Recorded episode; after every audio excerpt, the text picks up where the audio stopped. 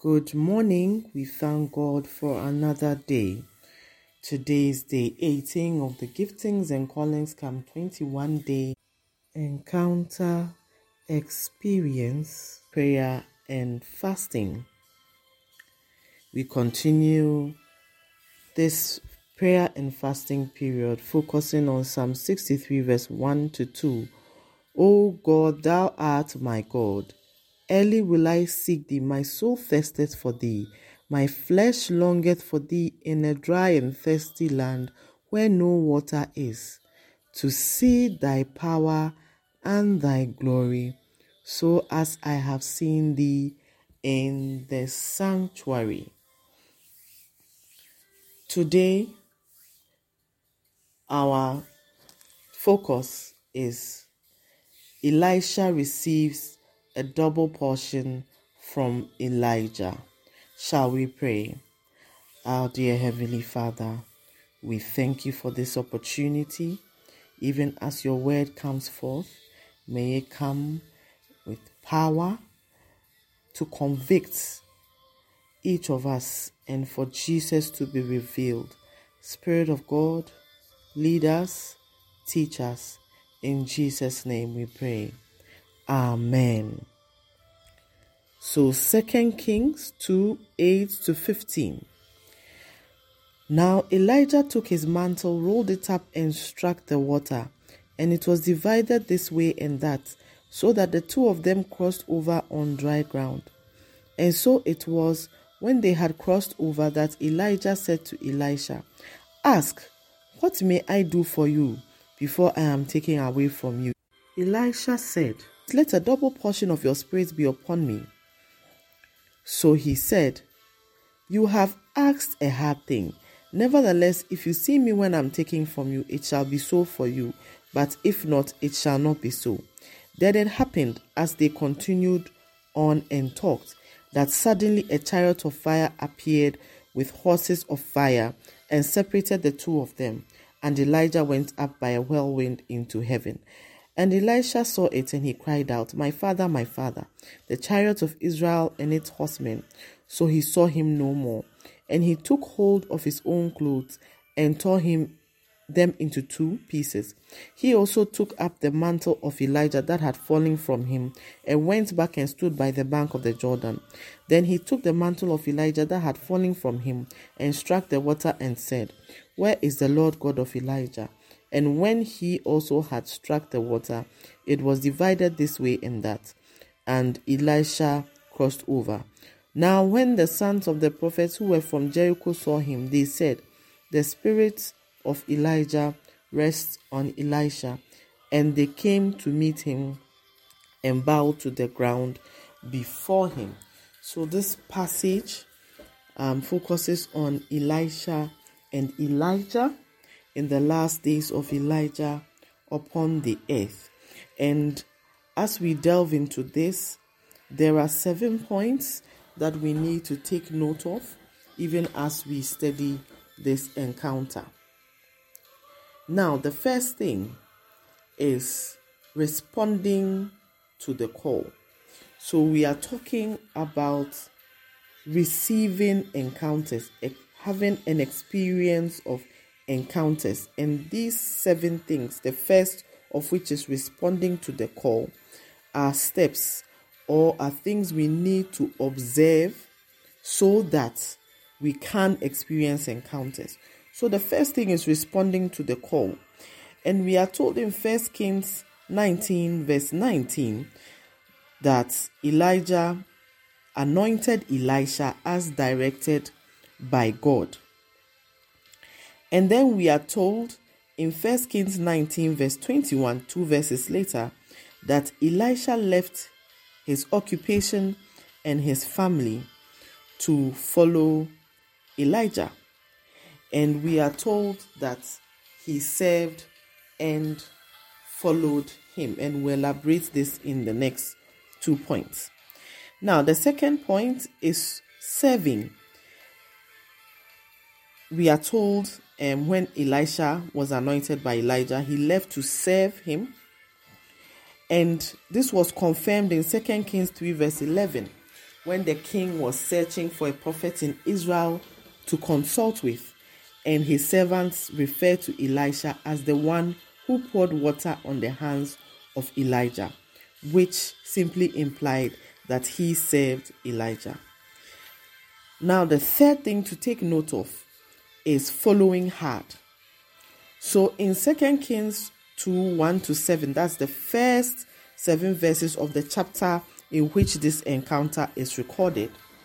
We are told that Elijah and Elisha left Gilgal, and Elijah told Elisha to stay at Gilgal, where he they were moved from, and also stay at Bethel, and that God had told him to go to Jericho. And Elisha stayed. Now, following hard requires that we are faithful and we are persistent. And this is reflected in Elisha's response when Elijah requested that he stay and he, Elijah, proceed to the other places that he said the Lord had sent him to. Elisha told him, As surely as the Lord lives and your soul lives, I will not leave you. And Elijah told him this three times. He told him he was going to Bethel from Gilgal, so he should wait. He told him was going to um, Jericho from Bethel and told him to wait. And then he told him he was going to Jordan from Jericho and told him to wait there. And interestingly, on two occasions, that's at Bethel and Jericho, the sons of the prophets prophesied to Elisha that his master Elijah was going to leave. But it is stated that Elisha told them he knew already.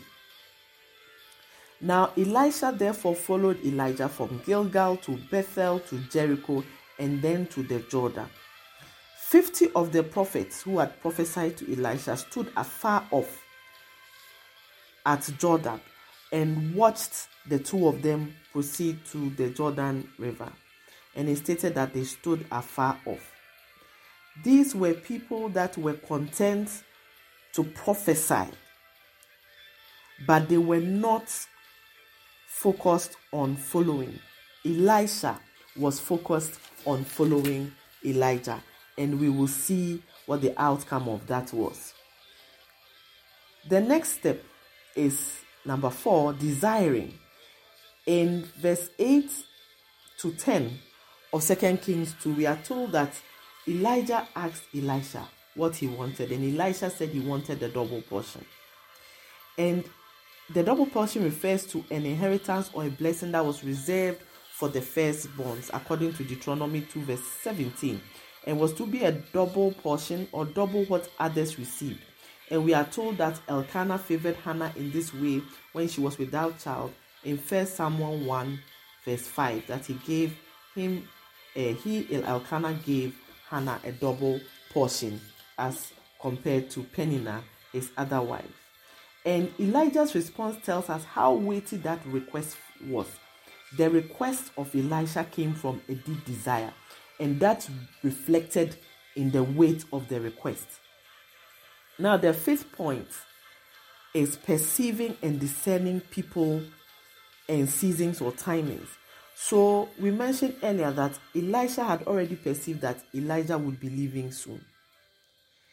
And even though Elijah told him three times to stay, Elisha knew he had discerned that the right thing to do was to keep following. And we are told in First Chronicles 12, verse 32, that the sons of Issachar they understood the times and knew what Israel should do. 200 chiefs with all their relatives under their command. This was the testimony of the sons of Issachar. And we are told that Jesus spoke to the Pharisees in Matthew 16 1 to 3. He said, When the clouds gather, they can see it's about to rain, or when they observe the weather, they say it is about to rain. But why is it that they cannot discern the times that they are in? So it is required of us to be able to discern seasons and timings. Now, Elijah had told Elisha that the only way for his request to be granted is if he, Elisha, sees him when he is taking. And that we see in Second Kings 2, verse 10. And we see the fulfillment of that promise. And we see that when the chariot came, Elisha exclaimed, My father, my father. Elisha discerned who Elijah was to him. And then he went on to exclaim, The chariot of Israel and the horsemen thereof, in verse 12. And we see a similar encounter in 2 Kings 6, verse 16, where Elisha stood with his servants. And we are told that when they were surrounded, the prophet prayed that the servant's eyes will be opened. And behold, he then saw the chariots surrounding them, heavenly chariots. And here we see that Elisha was able to discern the chariots of Israel coming for his father Elijah. The import of this in Matthew 16, verse 13 to 17, in Peter's confession of the Christ. That when others were calling Jesus a prophet, calling him um, John the Baptist, calling him Elijah, Peter had the right confession of Christ. And he said, Flesh and blood has not revealed this to thee, Peter. Meaning that Peter had been able to rightly perceive or discern Jesus Christ. Now, the sixth point is observing and imitating. So we see in verse 8 of 2 Kings 2 that Elisha saw Elijah with the mantle at the Jordan and he witnessed the division of the Jordan with that mantle so they could cross over to the other side. Now, when Elijah leaves, Elisha takes the mantle. And verse 13 to 14, he calls on the God of Elijah. Where is the God of Elijah? And then he smote the river Jordan, and then it divided this way and that way. He had replicated the miracle by calling on the God of Elijah. This is a godly principle, and we see that God is referred to as God of Abraham, Isaac, and Jacob, both in the Old and the New Testament. And it is in reference to the covenant that God had with Abraham and his seed Isaac and Jacob. And God made reference to this even when he met Moses at the burning bush. He said, I am the God of Abraham, Isaac, and Jacob. And when he was sending him to Egypt, and Moses asked how he is to identify the one sending him to the Israelites, God told him to identify the one sending him as the God of Abraham, Isaac, and Jacob. So, therefore, calling on God as the God of a person or of somebody is reference to God's identity, character, and or his word as revealed in his relationship and dealings with that person. And 1 Corinthians 11, verse 1, Paul says that we should imitate him even as he imitates Christ. He says we should pattern his life, as is said in the Amplified Version pattern yourselves after me. Follow my example as I imitate Christ. But here we also need to be cautious in that we it must be based on a conviction from revelation. So our observation or imitation, okay, of an act by somebody else should be based on conviction from a revelation.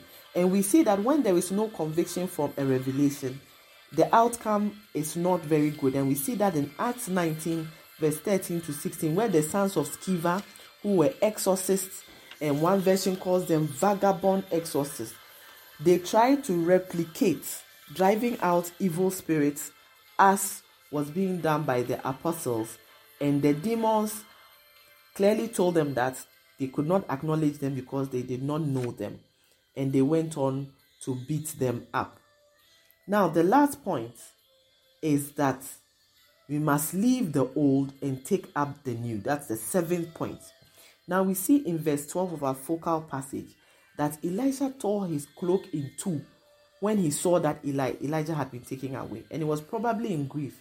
But it was significant because it symbolized the relinquishment of the old covering or clothing. And we see this happen in Genesis 2 when the Adam and Eve fell and they covered themselves with some, some leaves. And when God came and saw what they had done and had issued his judgment, he then went on to take the wool of a lamb to cover them, to replace the covering that they had sought to use themselves, which is embodied in 2 Corinthians 5, verse 17.